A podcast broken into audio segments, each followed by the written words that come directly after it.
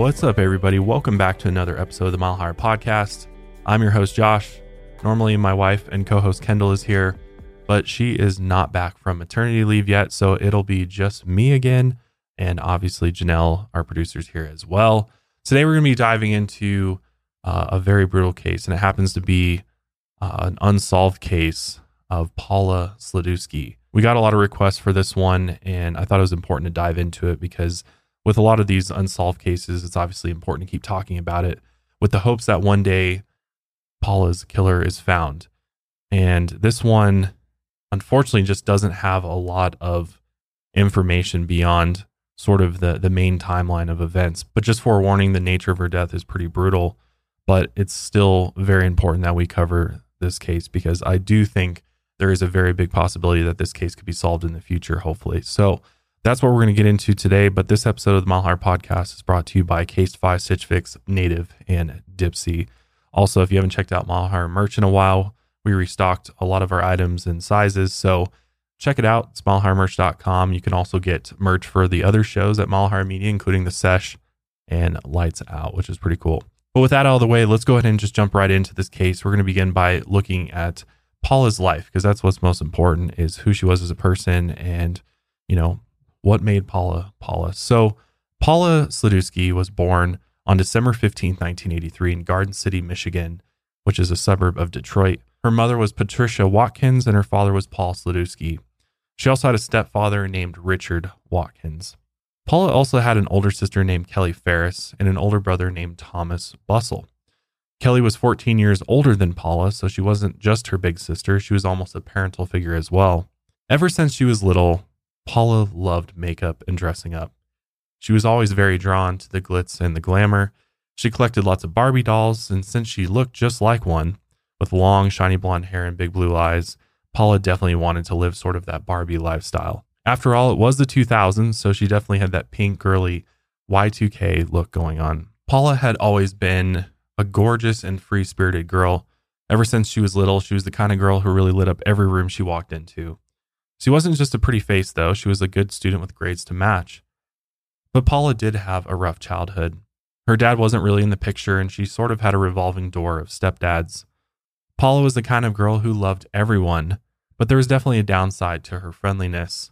Her brother said she was young, naive, and too trusting, and he would try to warn her that there was evil in the world that she needed to watch out for. And shockingly enough, when she was just 14, she was kind of dating a 29 year old man. Her older sister Kelly was furious when she found out, but when she went to her mother about the issue, Kelly actually found out that her mother was allowing Paula to see this man twice her age. Kelly couldn't believe Patricia was letting this relationship continue. So Kelly was actually the one who had to call Child Protective Services and report the situation. The cops actually ended up getting involved and charged and arrested this 29 year old man that Paula had been dating. Her mother said that growing up, Paula always knew that she was a stunning girl. And naturally, her good looks and love of glamour led her towards modeling. She wanted to be on the cover of magazines, and she started to try to break into the modeling world. At one point, she was apparently represented by a national agency but her gigs were mostly things like commercials or Detroit car show modeling jobs, so Paula set her sights on what she hoped would be her ticket to fame, and that was through Playboy. In 2003, she was featured in the Playboy home video, Playboy The Ultimate Playboy Search. It was basically a video that showed scenes from a countrywide Playboy talent search. She didn't end up actually making the cut to become an official Playboy bunny, but she was really proud of her appearance on the video. Out of the hundreds of women who auditioned, she made the final edit of that special anniversary video. Paula loved her association with Playboy, and she collected little stuffed Playboy bunnies. She even painted her kitchen pink to match her Barbie lifestyle. Unfortunately, Paula never quite made it as a model, and she started to shift her career goals. She actually enrolled in nursing school out in California, and she and her boyfriend split their time between LA and Detroit. But she had to find other work to pay the bills since modeling wasn't working out. This included working as an exotic dancer. By the time 2009 rolled around, Paula was really looking to try and break into modeling again. But if that didn't work out, she was thinking of opening her own tanning salon or dog accessories boutique store. In the meantime, she was dancing at the Penthouse Club in Detroit and other strip clubs back in California. Her mom says she needed the money to keep up with her expensive lifestyle, but she was also saving money to pay for nursing school. That is until she dropped out. Patricia, Paula's mom, wasn't happy to hear that her daughter was working at strip clubs. Paula told her she was doing it because she made tons of cash, but unfortunately, that's when Paula's partying started to get out of control. Paula would party and drink until the sun came up. And once she woke up after a long night out and started to get the shakes, her mother warned her that she was showing signs of alcoholism. But that just made Paula really defensive, and the partying just continued. When she wasn't in Detroit, she lived near LA in Rancho Cucamonga, California, with her boyfriend, Kevin Klim. She was definitely an animal lover, and she had two pet Yorkie dogs named Taz and Bella that lived with the couple.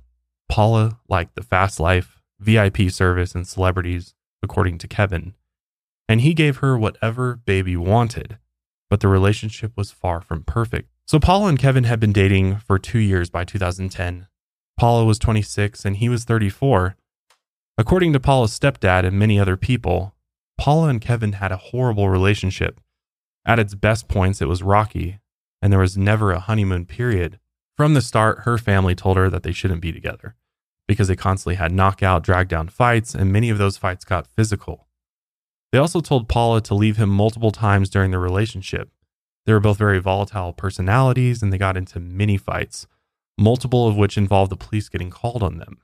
The two of them both loved to party and they partied hard. When they weren't drinking, things were great, but when they were bad, they were really bad. According to her family, Paula would go from a fun drunk to a mean drunk very quickly. And her sister said that Paula was also taking prescription diet pills at the time of these events. And those pills can really affect your behavior with their mood and weight loss effects, especially when you're drinking. So that definitely was affecting Paula's mental state. Kevin himself was no angel by any means. In 2008, he was busted in Michigan for possession of cocaine. During the summer of 2009, Paula was actually arrested for assault after the couple got into an argument and she allegedly smashed a bottle over Kevin's head. She was booked for assault with a deadly weapon, not a firearm though. The charges were reduced from a felony to a misdemeanor domestic battery, and then they were dismissed altogether in December of 2009 after Kevin declined to press charges. But that same month, Kevin was actually arrested again in Michigan. This time, he and Paula were visiting family and staying at a hotel when they got into a big fight. Kevin allegedly punched Paula in the face hard enough that it broke her nose. Kevin said that the broken nose was just an accident, Paula was possibly subpoenaed in the case and set to testify on January 4, 2010. But regardless if that was the case or not, Paula wouldn't be alive to make it to court. Things were already starting to really spiral for Paula, and things were only going to get much, much worse here in the near future. But we're going to get into more of Paula's story here after we take our first break, and we'll be right back. These days, everybody's got a phone, and everybody needs to protect their phones because phones are very breakable. And if you're in the market for a new phone case, look no further than Casetify. They create phone cases that are not only sleek and stylish, but also protective. Their cases are engineered with EcoShock, which is their latest protection tech. Their newest iPhone 14 Impact series is 20% more protective and just as slim. Their cases are optimized for protection up to 11.5 feet, which is five times the military standard, withstanding drops up to 130 times. I've got a Casetify case on my phone right now. And you know what I'll do? I'll just throw it over my shoulder. You heard it smack on the ground. Let's see if it's okay. Look at that. it is just fine. No cracks at all. That's how good their cases are. I drop my phone pretty much every time I get in and out of my truck. It slides out of my pocket, slams on the concrete below, and no cracks at all. It's super nice. What's cool is that they have a lot of really unique prints and you can customize your cases and add lettering, names, whatever you want to it, uh, which is pretty cool. They actually work with a diverse community of artists to come up with the prints for their phone cases, and there is some pretty truly unique stuff out there. With a strong built in magnet, their cases are also MagSafe compatible and attaches seamlessly to any MagSafe item, and they're sustainable as well. Their cases are developed from 65% recycled and plant based material, as well as being partially made from upcycled phone cases through their Re-Casetify program. So check out Casetify today and go to casetify.com and use our code 15 mile higher to get 15% off your order. That's code 15 mile higher to get 15% off your order. Or click the link in our description. Casetify has the most protective, cool looking, and environmentally friendly phone cases the internet has to offer. Your shower routine, it's just that a routine. You hop in, quickly lather up, rinse, and then hurry on with your day. If your shower routine needs a little refresh, then you have to try Native. Native has your back with body washes that will make that time in the shower less routine, and level up that shower game. Native's clean, effective body wash only uses simple ingredients that help cleanse your skin. All Native body wash is free of any sulfates, phthalates, and dyes. It's purified, plant based, vegan, and cruelty free and contains only gentle cleansing ingredients. Unlike other body washes that use sulfates to create a rich lather, Native Body Wash offers that rich lather without the use of sulfates. Native Body Wash leaves your skin moisturized, feeling silky smooth and residue free. When you shower with Native, you will smell amazing long after your shower thanks to their long lasting scents. Want to smell spicy and woodsy or clean and fresh? Native has a scent option for everyone. Just recently, we went and got some of their new cabin collection, which are limited edition scents.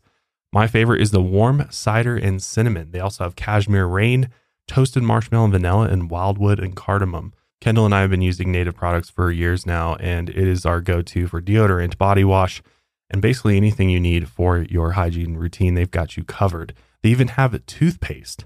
Treat yourself to the ultimate self care package and don't miss out on their new limited edition seasonal scents in their cabin collection. Upgrade your shower routine with Native Body Wash. Right now, go to nativedeo.com slash milehigher20 or use promo code milehigher20 at checkout to get 40% off your first three pack of Native Body Wash. That's nativedeo.com slash milehigher20 or use promo code milehigher20 at checkout to get 40% off your first three pack of Native Body Wash. Again, that's nativedeo.com slash milehigher20 or use code milehigher20. So during Christmas time in 2009, Kevin and Paula were staying in Michigan with family. It was a pretty cheerful holiday, but the couple wouldn't be sticking around for New Year's. Paula's sister Kelly had actually invited them to stay with her in South Carolina to ring in 2010, but their plans were already set. Her and Kevin had actually scored a deal on tickets to see Lady Gaga in Miami Beach. So Paula dropped off her Yorkies, Bella and Taz, with her mother, and she would pick the dogs up as soon as she got back from their trip. That was supposed to be that Monday, the 4th. Paula told her mom she had something special planned for her birthday when she got back from her trip. From there, she kissed her family goodbye and they set off on their trip on December 31st.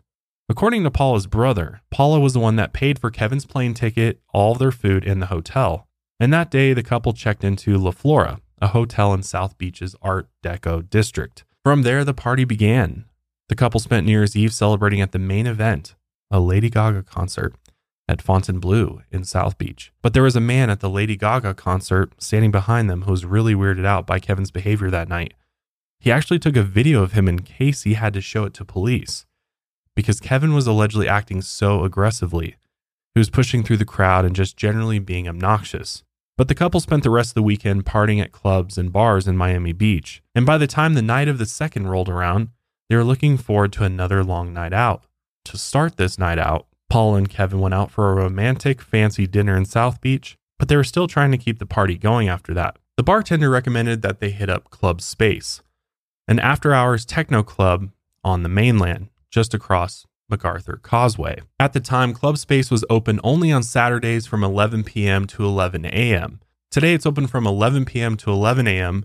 Friday, Saturday, and Sunday. So you can literally stay up all night drinking and partying as much as you want. It sounded like a lot of fun to them, so they decided to make that their plan. After all, it was just across the bridge from where they were staying in South Beach. On the way home from dinner, Paula stopped and bought a dress for the night. It was an eye catching, skimpy aqua blue dress that would be perfect for clubbing. Then they went back to their hotel in the Art Deco district and they slept for a little bit. Once they woke up again, it was time to get ready, and Paula liked to take her time. Her going out hair and makeup routine was super involved, and of course, Paula always liked to up the glamour. Once she was ready to go, they cabbed it to Club Space at 5:30 in the morning. By then, it was already the next day, Sunday, January 3rd, 2010. Paula and Kevin were definitely very intoxicated by the time they got to Club Space, and they kept drinking more and more once they got there. But that's when the trouble started. At one point, just before 7 a.m., Paula got into an argument with Kevin. Kevin said he tried convincing Paula to go home with him because she was too drunk, but she refused. Allegedly, Paula was pretty much just out of control. She had just gone completely wild. She was flirting with other guys and getting pretty raunchy on the dance floor, too. Obviously, Paula's a very gorgeous girl, so there was tons of guys that were trying to dance up on her. And as you can imagine, being her boyfriend, Kevin got super irritated by this, and the two actually got into a fight. According to Kevin, though, it wasn't really a fight.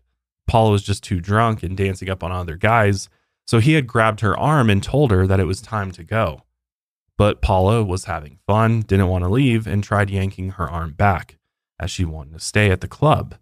The bouncers at the club saw what they described as a physical altercation between the two of them, so around 7 a.m., they actually kicked Kevin out. The bouncers at Club Space escorted him out of the club, and he wasn't allowed to get back in. According to Kevin, Paula asked for her credit card from him before he left. That apparently led him to believe she was coherent enough to stay alone. Still, Kevin said that after he got kicked out, he went to one of the bouncers and asked them to go tell Paula to come out and leave with him. He said the bouncer came back and told him that Paula wanted to stay and she wasn't ready to leave. Kevin leaving the club and talking to the bouncers was all caught on the club space's security cameras. After that, he took a cab back to their hotel and she stayed behind at Club Space. Kevin still had her phone in his pocket, and the police were able to confirm the time Kevin got back to his hotel and the fact that he took a cab there. As for Paula, she was last seen on surveillance footage leaving the club at 7:21 a.m. And in the video, she was followed by a man, and two more men turned to follow her as she walked out the door. Some reports say that Paula left only 20 minutes after her boyfriend was kicked out. According to Club Space's statement, they acted according to their policies and escorted Paula out right after they escorted Kevin out. Which this is kind of odd if you ask me. Like if you know that they're a couple, why not just kick them out together? Because kicking her out by herself after you kick out her boyfriend doesn't seem to make a lot of sense. But I mean, maybe that's just exactly how it happened. And the two men in the surveillance footage, I believe, may have been the bouncers, but the surveillance footage is super bad quality, which is wild for a club to have such bad security footage. So, like I said before, the surveillance footage shows Paula leaving or being escorted out at 7:21 a.m. And then five minutes earlier at 7:17 a.m., Kevin is escorted out of the club. So it's only five minutes in between when each of them is escorted from the club, which is just kind of weird. I mean, if you've ever been at a club, normally both parties are kicked out at the same time. So it's odd that she stayed for five minutes more and then was escorted out. So there's just something weird about that. Some reports say that Paula left with a man, or she was possibly approached or followed by a man as she was leaving, but other reports said that she left alone. Club Space said the men on the footage following Paula were employees escorting her out. One was the security manager, and the other two employees that followed went outside to make sure that there wouldn't be some sort of scene caused outside of the club. Here's a little bit of the footage here. She walks out, and this guy comes from this angle right after she walks out, meets up with this bouncer. They both walk out together. This is surveillance video from Club Space in downtown Miami around 7:20 a.m. Sunday morning. First of all, that surveillance footage is Trash. awful. Like, what is even the point of having surveillance footage if you can't even make out? You can't even tell if like that's a man or or a woman No. in that at all.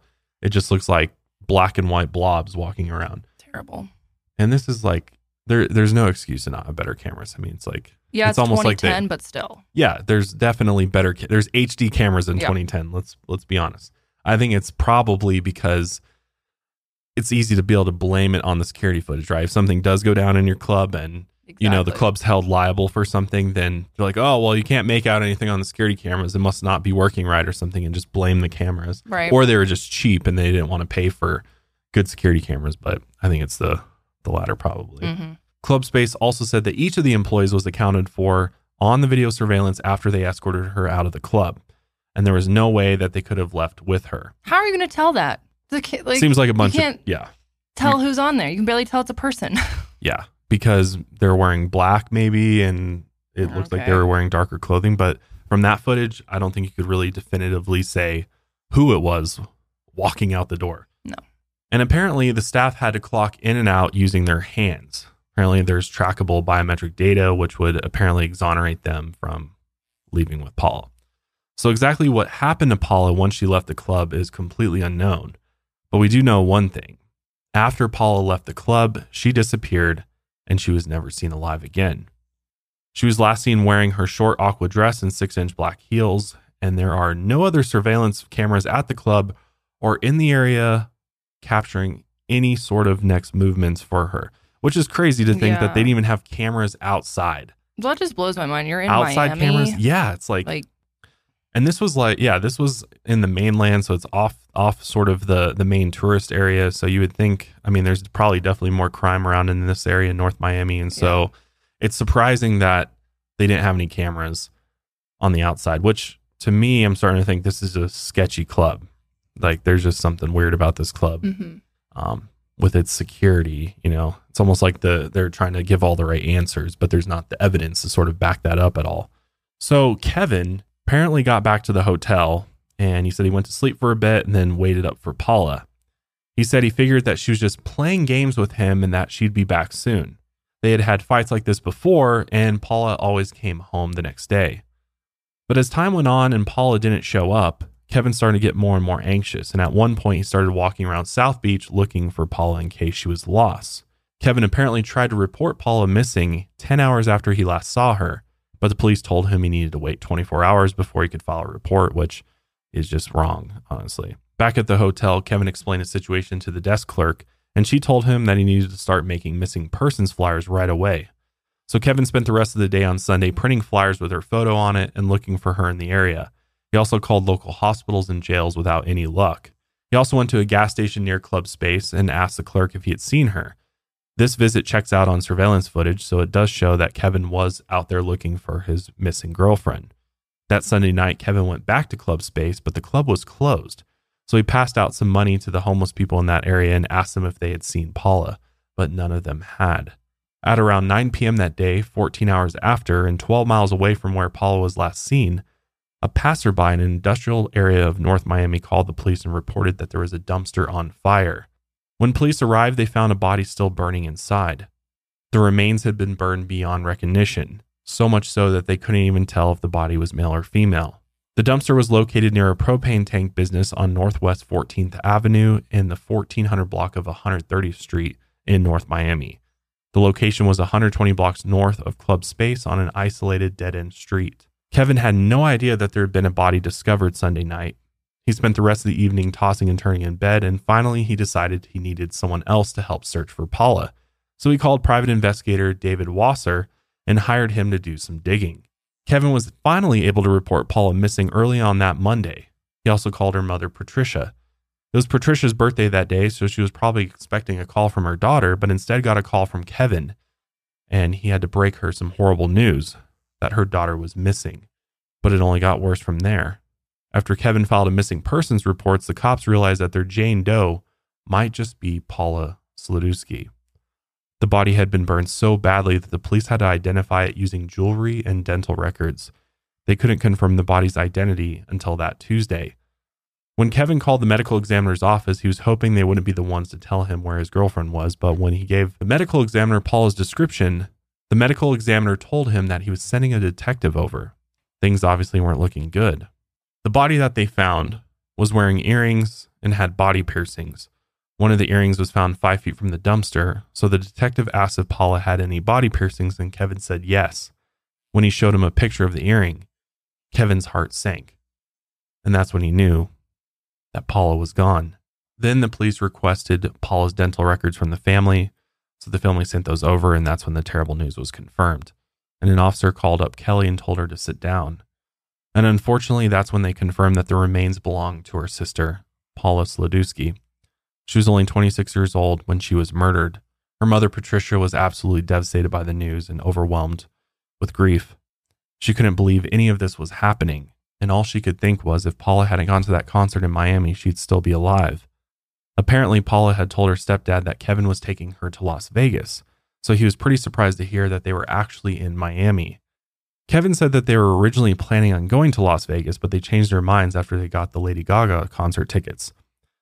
And the whole Miami trip was actually Paula's idea. Paula's stepdad was super pissed with Kevin, especially the fact that he had left Paula drunk and alone in a club in an unfamiliar and rowdy city. Kevin told her mom that he didn't know why he had left her alone, but he said that he was absolutely traumatized by Paula's disappearance and that he had nothing to do with it. Her stepdad didn't know if Kevin had anything to do with Paula's death, but he did think that Kevin was negligent in the way he left her alone, exposed to potential predators. But now the police had a murder investigation on their hands and they needed to figure out who was behind such a horrific crime.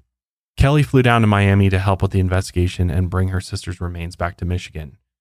She needed to know who killed her sister. Here's an interview clip of Kelly.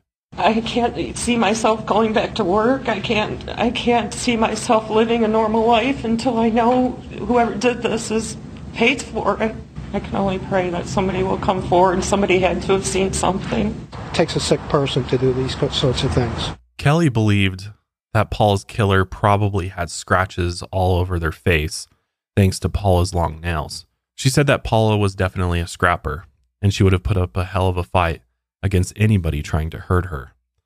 Since the body had been so horribly burned, an autopsy couldn't determine Paula's official cause of death. They also couldn't determine whether or not she had been sexually assaulted or if another crime had taken place. But they did figure out that Paula was already dead by the time her body was set on fire. They think that she was probably killed by strangulation since the autopsy showed no signs of stab or gunshot wounds. The police knew that they were going to have a very difficult investigation on their hands, but they needed to narrow down a list of suspects if they were going to solve this crime. They first took a look at the most obvious suspect, and that is Kevin Klim. After all, he did have those previous domestic violence charges against him, and other people in Paul's life reported that Kevin had actually been threatening her. And one of these people was David Coleman. David Coleman was an ex boyfriend of Paula's. They had previously dated in the 90s and they still kept in touch frequently. According to David, he and Paula had always had each other's backs. He lived only about 10 minutes from Paula and Kevin in Rancho Cucamonga. They texted frequently about drama in her relationship with Kevin, and David claimed that once Paula actually texted him and asked for help after Kevin locked her in the garage. David said that Paula would text him asking for help all the time. Once she even texted David, quote, Help me. I'm in trouble. He's trying to kill me. And apparently, David had gotten texts of this nature from Paula before. And according to Patricia, Paula told her Kevin once said if she left him, he would, quote, cut her up in little pieces and put her in a bag, and they'd never find her body. The last time David talked to Paula was New Year's Day, and he said her text was pretty normal. It didn't sound like she was drunk or anything. This David guy is actually a pretty sketchy character, though. He's got a long rap sheet with multiple felony weapons charges, charges for manufacture or delivery of narcotics or cocaine, and receiving stolen property. But most notably, he's on the sex offender registry. In 1999, he was charged in Michigan with fourth degree criminal sexual conduct. According to the Michigan State Penal Code, a person can be charged with fourth degree criminal sexual conduct if the victim is over 13 but under 16, and the actor is five or more years older than that person. Force or coercion is used in accomplishing a sexual contact. The accused has reason to know that the other person is mentally incapable, mentally incapacitated, or physically helpless, and other related circumstances. So, at the beginning of the episode, we talked about how Paula was dating a man twice her age. That man was actually none other than David Coleman. Kelly called CPS on him, and that's how he ended up on the sex offender registry. So Paula waited until she turned 18 and David got out of jail, and then they actually started dating again. David is not a suspect or a person of interest in Paula's murder, but given his past, he may not be the most reliable source of information. There's actually a clip of David talking about Paula's murder. Can't believe it's real. Dave Coleman's emotions are raw, his heart broken after learning his former girlfriend, the woman he still hoped one day would be his wife, was murdered. I was praying to God don't let this be. I said, I'll pull her out of there and marry her right now. Paula Sladewski's body found Sunday in a Miami dumpster. The 26-year-old model murdered and set on fire. We can't even give her an open casket. We can't even see her again. Sladewski, who lived in Rancho Cucamonga but was vacationing in Miami, was last seen at a nightclub. Her current boyfriend telling police they'd argued and become separated at the club and that he never saw her again. There go my girls. Paula, who once posed for Playboy, had moved to California from Michigan to pursue her modeling career, but also dreamt of owning her own business. Paula's Puppy Palace. She's gonna get a little puppy store. All right. Yeah, I don't even know what to make of that clip. Definitely Mm, it's just really weird. weird, yeah. But I mean, I guess everybody deals with grief in different ways, but Yeah. but the whole underage relationship thing is really strange and concerning for sure. So that leads us to suspects here. Obviously, Kevin Klim was named a person of interest by police, so not a suspect, but someone they were looking into. He talked to the police multiple times and reported that he was open to taking a lie detector test to clear his name. And the police did grill him pretty good, I think at least 12 hours. And over and over again, they asked him, you know, did you have anything to do with, with Paula's murder? And he told them that he couldn't confess to a crime he didn't commit. Obviously, he felt extremely bad for leaving her at the bar, but he wasn't her killer. Later on, the North Miami homicide detective who worked on Paula's case said that Kevin's alibi checked out 100%. So that surveillance footage really did exonerate him, and they were able to confirm the cab ride that he took. So he was kind of ruled out at that point. Plus, Kevin didn't know the area at all, and he didn't have a car either. It would have been very, very hard for him to get Paula's body to North Miami, an area he wouldn't have been familiar with, burn her, and make his way back without being spotted somehow. Plus, hotel surveillance footage showed him returning to the hotel, and it doesn't show him leaving. It doesn't show Paula coming back either. So, even though they had a rocky relationship and just a history in general, it's highly unlikely that Kevin was her killer. Kevin's private investigator had gotten footage from the club that showed Paula walking past two men toward the exit, and when she walked out, the two men followed her out. The PI said the footage matched the descriptions of two of the club's bouncers. Kelly also confirmed that the blonde woman in the video was her sister. The second video was from a camera high above the front entrance found by PI Dave Wasserman. It shows Kevin leaving the club at 7:17 a.m. The tape also shows Kevin begging the bouncers to bring Paula out with him, but they said no, Paula wanted to stay, and they told him to just go home. Paula's sister Kelly has said repeatedly that Kevin is innocent and that he had nothing to do with her murder. She thinks that Paula's killer was a stranger to her. I just thought of another thing too. I know I commented on the surveillance footage that we saw. It's also possible that maybe that is like an altered form of the footage and perhaps the real footage is much more clear and like the version they released to the public they kind of like blurred or something, you know, did Mhm. some sort of effect to make it you Yeah, know, less good point. noticeable. That could have happened is what I'm thinking because it seems like based on the actual investigation that they had enough of a clear image that they were able to confirm, you know, what time Paula and Kevin left the club. But why would they do that? Like, wouldn't they want that footage out there in case someone, you know, who was Yeah. there or like maybe passed by or some Yeah. something, you know, someone sees something and is like, wait a second, and it, you know, tips them off. It, it could also be too that when they export the footage, like they ex- this is obviously like a copy of the footage that Yeah. perhaps when the police were actually looking at it, it was on the DVR Right. system. Like some of those older uh, security camera um, systems, like it's clear on the actual device itself, but then once you export, like when you export it, it's like a lower quality version of it. Yeah. Um, so I'm thinking it's something like that because it like based on what we just saw, I'm like, it seems nearly impossible to be able to identify who who it was leaving, like identify anybody and be like, it just doesn't really make sense to me that if that was the actual quality of the footage, why on earth would you even have that in the first place? Like, what's the point if you can't really see anything? You know what I mean? I don't know, but I feel like at the same time, that might be exactly why they have it so poorly, is so that the Yeah, club well- itself doesn't have to really take responsibility. Not so much for something like this, but something that could be deemed their fault. Um, but legally, maybe they have to have a camera there, Right. but right. it doesn't necessarily have to be the best quality. yeah. Yeah. I wonder about that. I don't know. Either way, though, I mean, it's doesn't seem like it's that helpful, really. No. I mean, it says two men Yeah. confirm club employees, but it seems like they believe that Paula was abducted by an unidentified male. And we're going to get into that theory right after our last break here.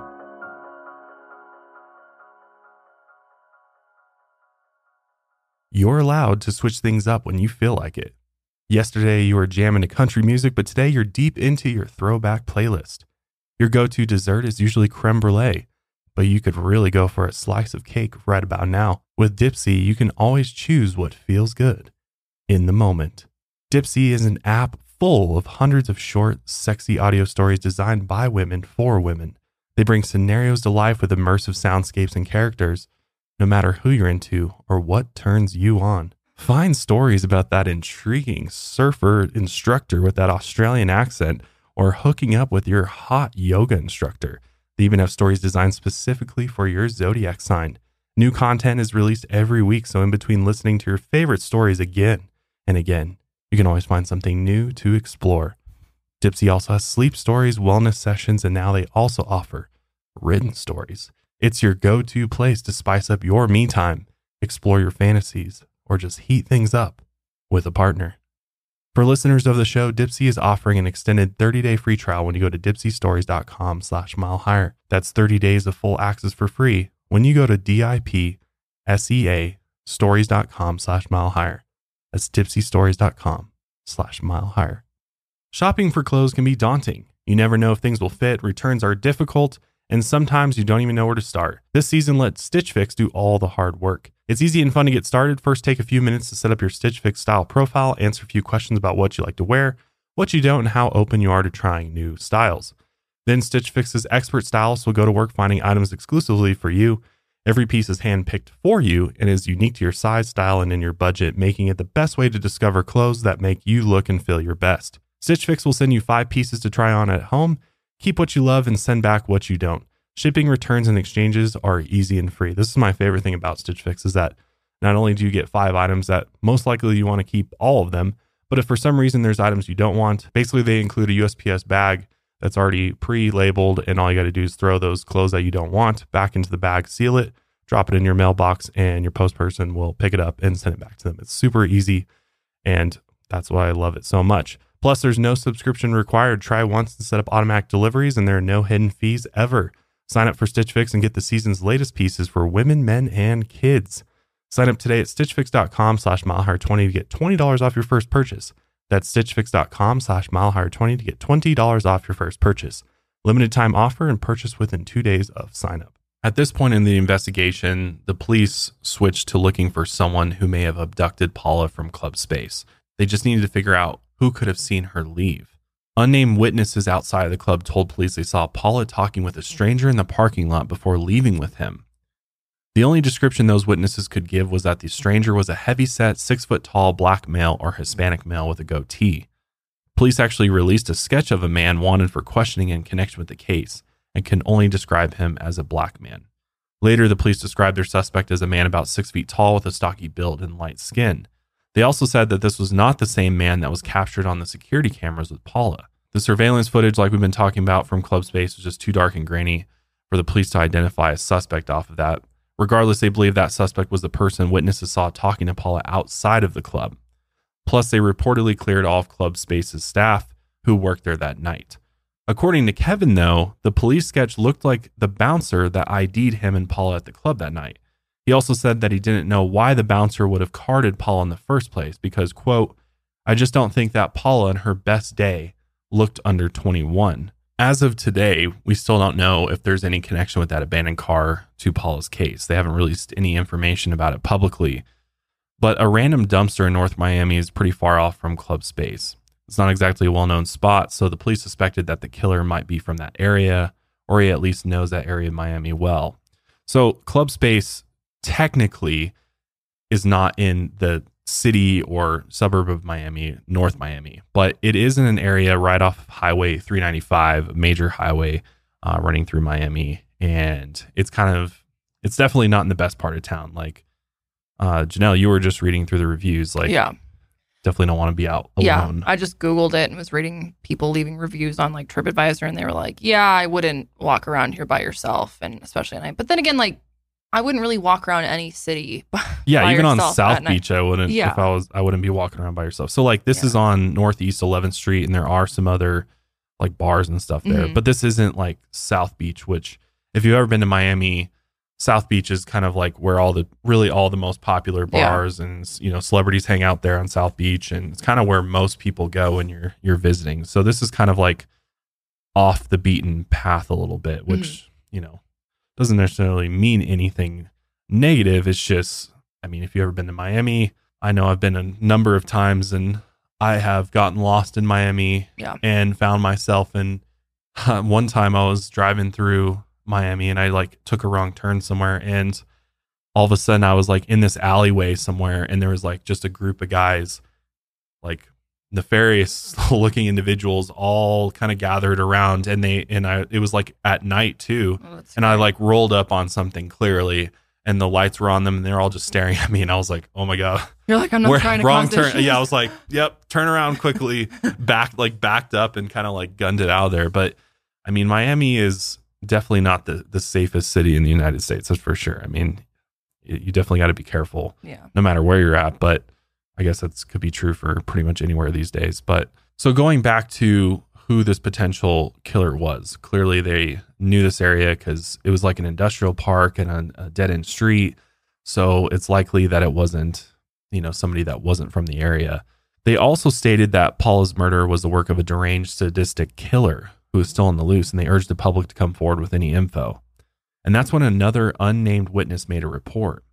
Apparently, right around the time Paula went missing, a man walking his dog spotted a truck driving the wrong way down a one way, but that street was about one block away from Club Space.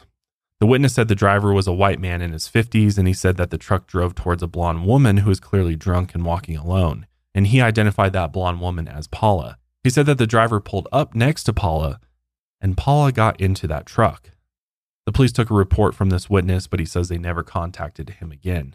About two weeks after Paula was murdered, employees at Club Space recognized a man at the club one night.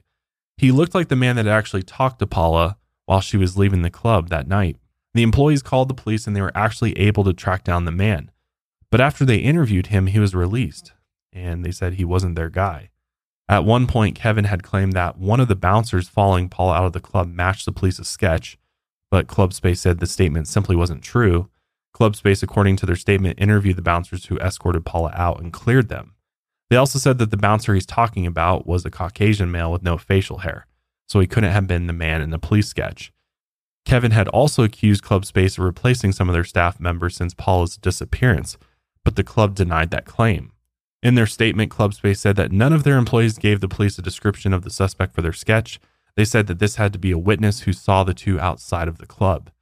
It's true that the witness who gave police the description for their sketch was not a Space employee, but other staff members at Space saw Paula leaving the outside area with a man hand in hand, like they were a couple. So some staff members at least saw the suspect from behind. One of the bouncers was interviewed by the media, and he said that the man walking out with Paula couldn't have been someone she met inside the club. He was actually wearing shorts, and the dress code at Club Space strictly prohibited that. He claimed that our number one rule, no matter how much money you have, we do not allow you in with shorts on. And according to Club Space, the man Paul left with was not an employee or a customer at the club.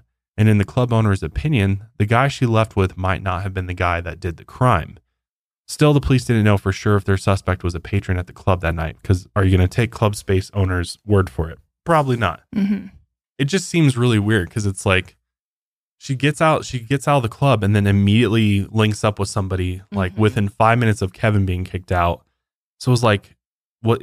It seems to more likely that it would have been somebody she had been talking to inside the club Mm-hmm. that she then linked up outside of. It's unlikely that you get kicked out of the club and there's just some random guy standing outside and you all of a sudden like cozy up to that guy. But then again, she was very intoxicated, Yeah. so you don't know what's up, you know, Mm-mm. at that point. I mean, they've been partying all night, so she was probably drunk beyond, you know, any sort of comprehension of what's going on and and it's possible that she could have just, you know, somebody cuz I mean, people hang outside of clubs all the Oh, time yeah. too. Like there's always like a group of people outside clubs just hanging out, smoking cigarettes, whatever it is. Right.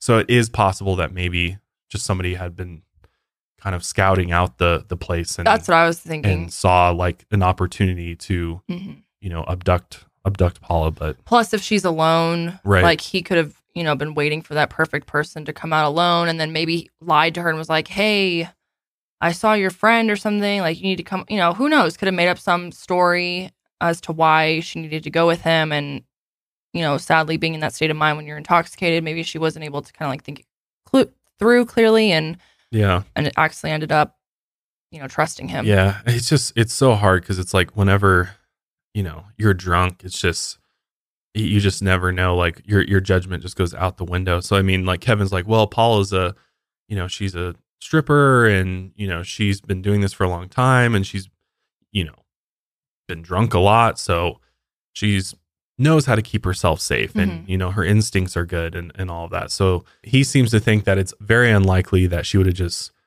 you know, cozied up to somebody who had just randomly been standing outside the club, that it Yeah. seemed more likely that it was somebody she had been talking to or flirting with inside of club space. Mhm. He really doesn't think it was somebody just off of the street.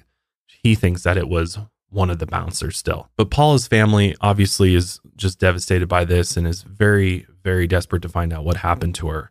But months after her death, the police stopped giving them any real updates on the case. Back in February, police did release this sketch of a possible suspect. What's happened with the investigation since then? Uh, Meredith, it's been very frustrating because there's no new information. I know nothing more than I did back then. Um, we haven't, the police just tell us they're still following leads, and that that's as far, that's as much information as they give us. So you ask for information, basically they say there's nothing to impart here. Yeah, they, they say that they're still following leads. That's, that's the stock answer that we get. Why do you think the police have been unable to get any break in this case in all this time? I'm not really sure. I mean, I, I, I'm sure that they want to find who did this and they want to solve this case. Um, you know, there could be there could be information out there that they didn't obtain.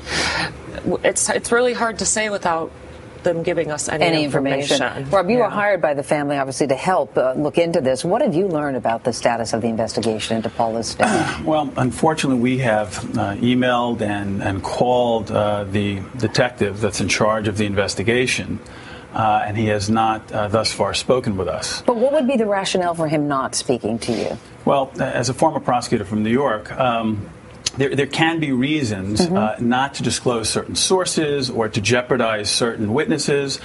By the same token, it would be nice to have a little bit more of a response.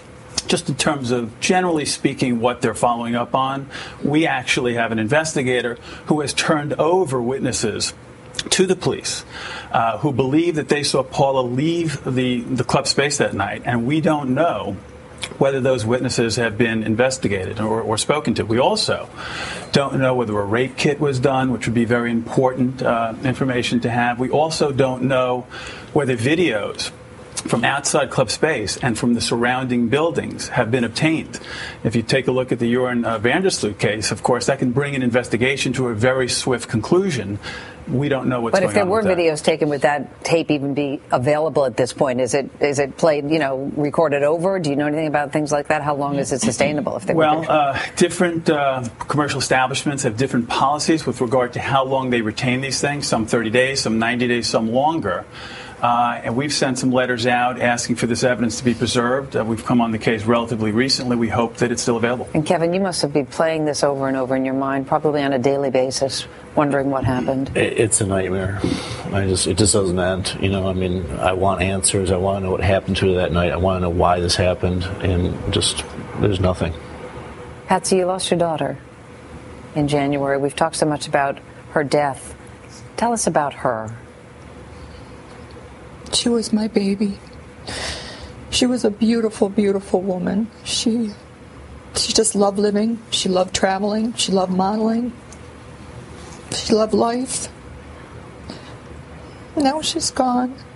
Well, we're hoping that by you all joining us this morning, that somebody out there knows something and will come forward. We appreciate you all being here. Thank you so much. So from that clip, uh, the family had hired uh, this guy Rob, which I'm not 100% sure is either their investigator. I think it's their attorney, um, since he's a former prosecutor.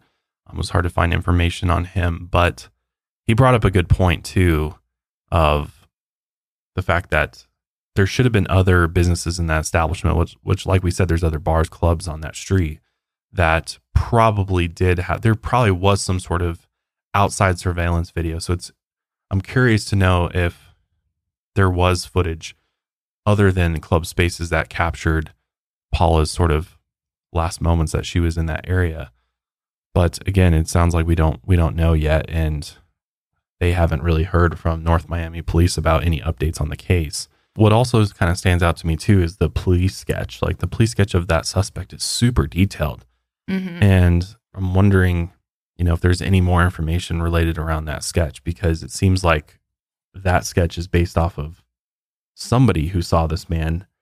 And I, I think it's difficult because it's like finding a needle in a haystack when, you know, you don't have much else to go off of besides that. But it's interesting that Kevin still is pretty adamant that he believes it was one of the bouncers at Club Space. And Club Space, again, is denying that that is the case. But it's a total mystery of who she left with.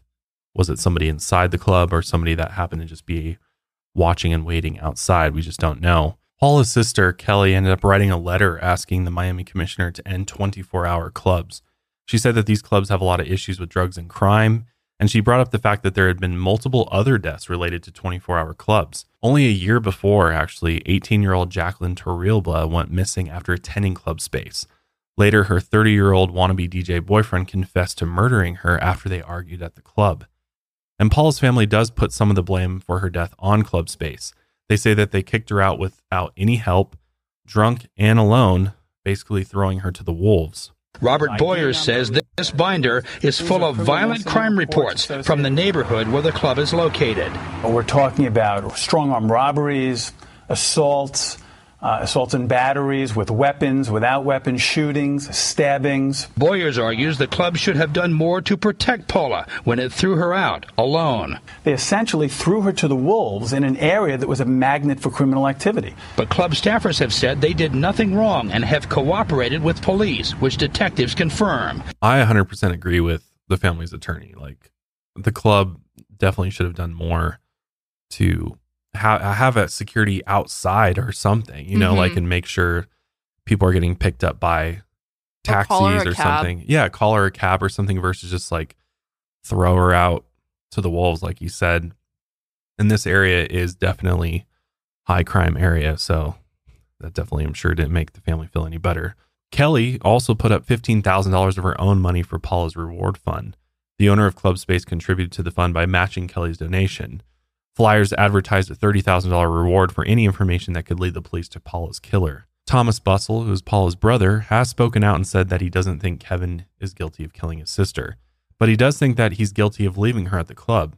He called Kevin a coward and said he's partly responsible, in my opinion, just as much as the killer because it was his responsibility to protect her. Paul's brother said that if he had waited 20 minutes max, she would still be alive. In fact, if he had only waited five minutes, he would have seen his girlfriend leave the club. Honestly, I, I agree with her brother too. Like, it's your girlfriend. Like, I just know me personally, I would never, ever just like leave Kendall alone outside of any establishment, let alone a club in a in a city I don't know. Yeah. That to me is a little odd that he just like took off. And it's, it's just so weird that five minutes earlier he had been kicked out and he had already like gotten into a cab and went home right away. I mean, again, they're both intoxicated, so it's possible he just wasn't thinking straight and he just was like, just totally forgot about her in the moment and well, just plus, went back. it sounds like the relationship wasn't the greatest. you know, Right, right. Well, that too. But regardless, I mean, They were still together. and Yeah, like, it's really sad that he just kind of failed. Bailed, yeah. Again, Kevin has never been named a suspect in this case, and he regrets leaving Paula at the club every day. Unfortunately, in March of 2010, Patricia and her daughter Kelly got into a pretty bitter fight over Paula's Barbie doll collection. So, like we said before, Paula had a huge collection of Barbie dolls, actually over 500 of them, and many of them were unopened. Patricia wanted to auction off the Barbie dolls and put the money towards a reward fund to help Paula's killer. But when Kelly found out she wanted to sell the dolls, she went to her sister's house and took them. Obviously, the collection had a lot of sentimental value to Kelly, so she wanted to keep the dolls. But the feud got so bitter that she and her mom actually stopped speaking. Patricia did have legal executorship over Paula's things, including the dolls in her cherry red Mustang convertible. She was very upset by the whole thing, and she told the news media that it felt like she'd lost two daughters. Fortunately, though, Patricia and Kelly have been able to bury the hatchet and they're talking again, and they also decided to take classes on grieving together. Coping with Paula's death has been incredibly difficult for her mother. Her grief has been so great that at one point she contemplated suicide, but she's turned to her faith so that she can keep living her life. She also wears a heart shaped locket full of Paula's ashes every day so that Paula is always with her. Kevin Klym still blames himself for Paula's death and he's contemplated suicide over it. He says it's been a complete nightmare ever since Paula's murder. He told reporters, I wake up thinking if only I had stayed an extra 10, 20 minutes. If only, if only. The lead detective on this case says this is the one that still haunts him the most. After 10 years with no answers, he just wishes he could bring Paula and her family the justice they deserve. The family is still using PI David Wasser to look for clues in this case. Here's a little clip of the lead detective talking about Paul's case. As a detective, It's the one that I didn't solve when I was in the detective bureau. It's the one that I, I didn't have be able to give the family a type of closure. You know, um, uh, so it, it does bother me. I still think about it still to this day. the murder devastated Sladewski's sister.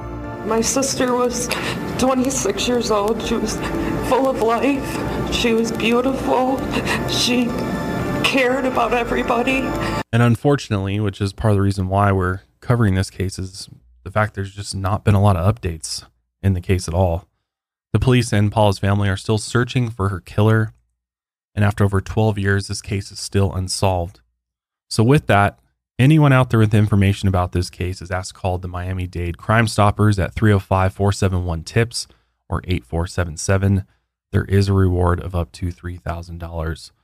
But yeah, this ah, just can't even imagine what this family's been through. It's just so horrible. It's just such a brutal crime, too. I mean, it's just to have a loved one, you know, murdered in that way and found in that way is just absolutely horrible. And to not know what happened to her, it's just, it's got to be the hardest thing. What's your gut telling you of what happened? Like, I, I think this, I think this is a, one of two things. Either it is somebody who worked at Club Space Mhm. and they are, uh, you know, a predator that's sort of hiding in disguise, or I think the more likely scenario is this was a crime of opportunity, and there's a lot of sketchy people in this area, and there could have been, I mean, even a serial killer or just a, you know, somebody who saw her leaving and just randomly decided to to carry out this horrible horrible crime against her. And it just was a you know wrong place wrong time sort of thing. I mean clearly clearly it was somebody from this area or familiar with this area. I mean the fact that her body was found in that dumpster in north miami industrial park on a dead end Mhm. like clearly they knew where to dump the body. So i yeah and based on the police sketch i mean it just seems like it's be incredibly difficult to find find this person if even that sketch is accurate of Yeah. a representation of of the actual person she left with. I, I think though that she did get a ride from somebody. Clearly she left that area pretty quickly because otherwise i feel like there would have been more eyewitnesses and you know likely security footage from some business along that road that would have picked her up. It seems like maybe somebody had been sitting in their car sort of watching the club looking for that opportunity to take somebody and Paula walked out or for all we know someone could have been stalking her. Sure. I mean it's people people are crazy and people do crazy things. It's possible somebody had seen her earlier in South Beach or something or or that night at the club there was somebody there at one time and they saw her and they're like, you know, that's my victim and then they left and sort of set it up. I mean there's a million possibilities of how this could have gone down. I mean, I don't think I don't think Kevin had anything to do with it. No, I don't think so either. I kind of think that she went out of the club. Someone either kind of lured her in or took her, whatever, and potentially did, you know, took advantage of her Yeah. physically. And then I think maybe, I mean, this May- is just my theory, like, could have accidentally killed her and then was like, holy shit, she's dead.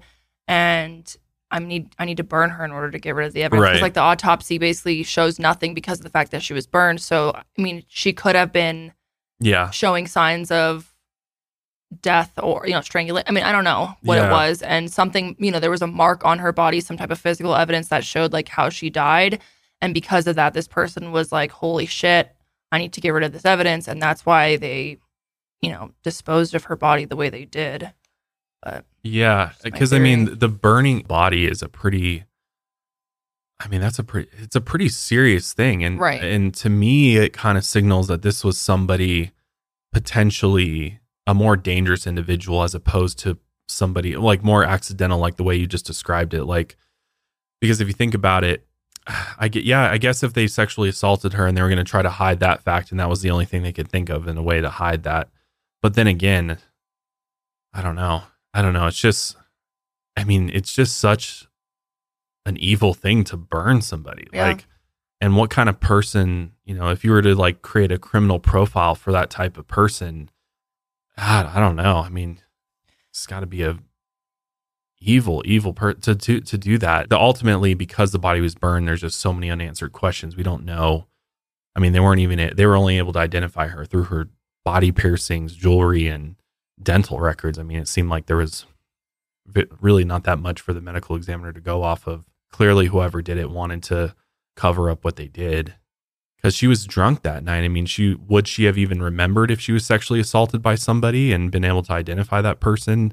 Um, if she had gone with somebody and they had sexually assaulted her, then maybe just like dumped her alive somewhere. Mhm. You know what I mean? I know it's all it's morbid to be talking like this, but Right. like I'm just trying to think of different scenarios. To me, this just seems like maybe maybe somebody who finds satisfaction in killing. You know what I mean? Versus like somebody who just saw her as like a you know, somebody to take advantage sexually, or it was both. You know what I mean? Right. But I mean, you never know. People are people are crazy. They do they do things that you wouldn't expect. So Especially when you're like panicked like that. yeah, yeah.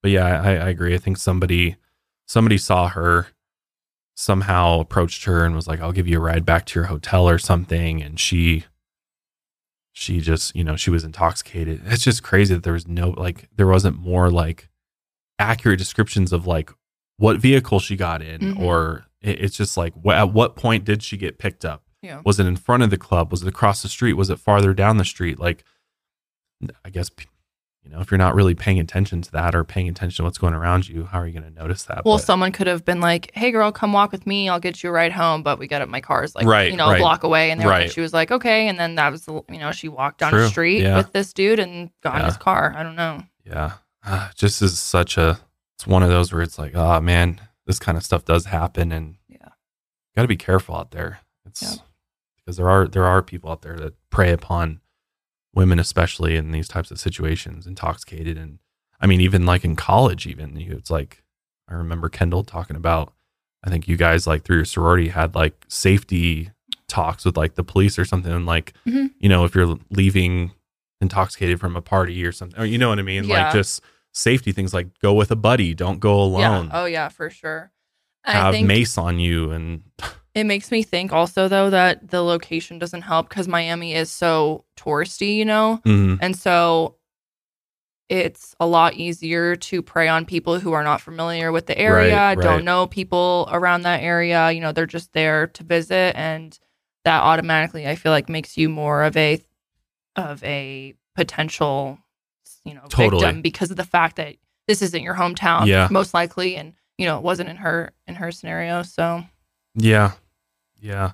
It's interesting that the family's attorney brought up uh, van der Sloot in that case because Mhm. there's a lot of there's definitely some parallels to that case. It's just yeah, being a being a woman and being in, a tourist and in, in an area you're not familiar with. s- Yeah, you definitely don't want to be alone. Yeah, scary. It's really scary. And you know, my heart goes out to the the family of Paula because it's just got to be so hard to to live with this and not know what happened. I know they just want closure. So hopefully, hopefully the Miami or the North Miami Miami police are still working on this case and are chasing down leads. And maybe one day this case will be solved. Maybe somebody will come forward or you know some sort of evidence is found. I wonder.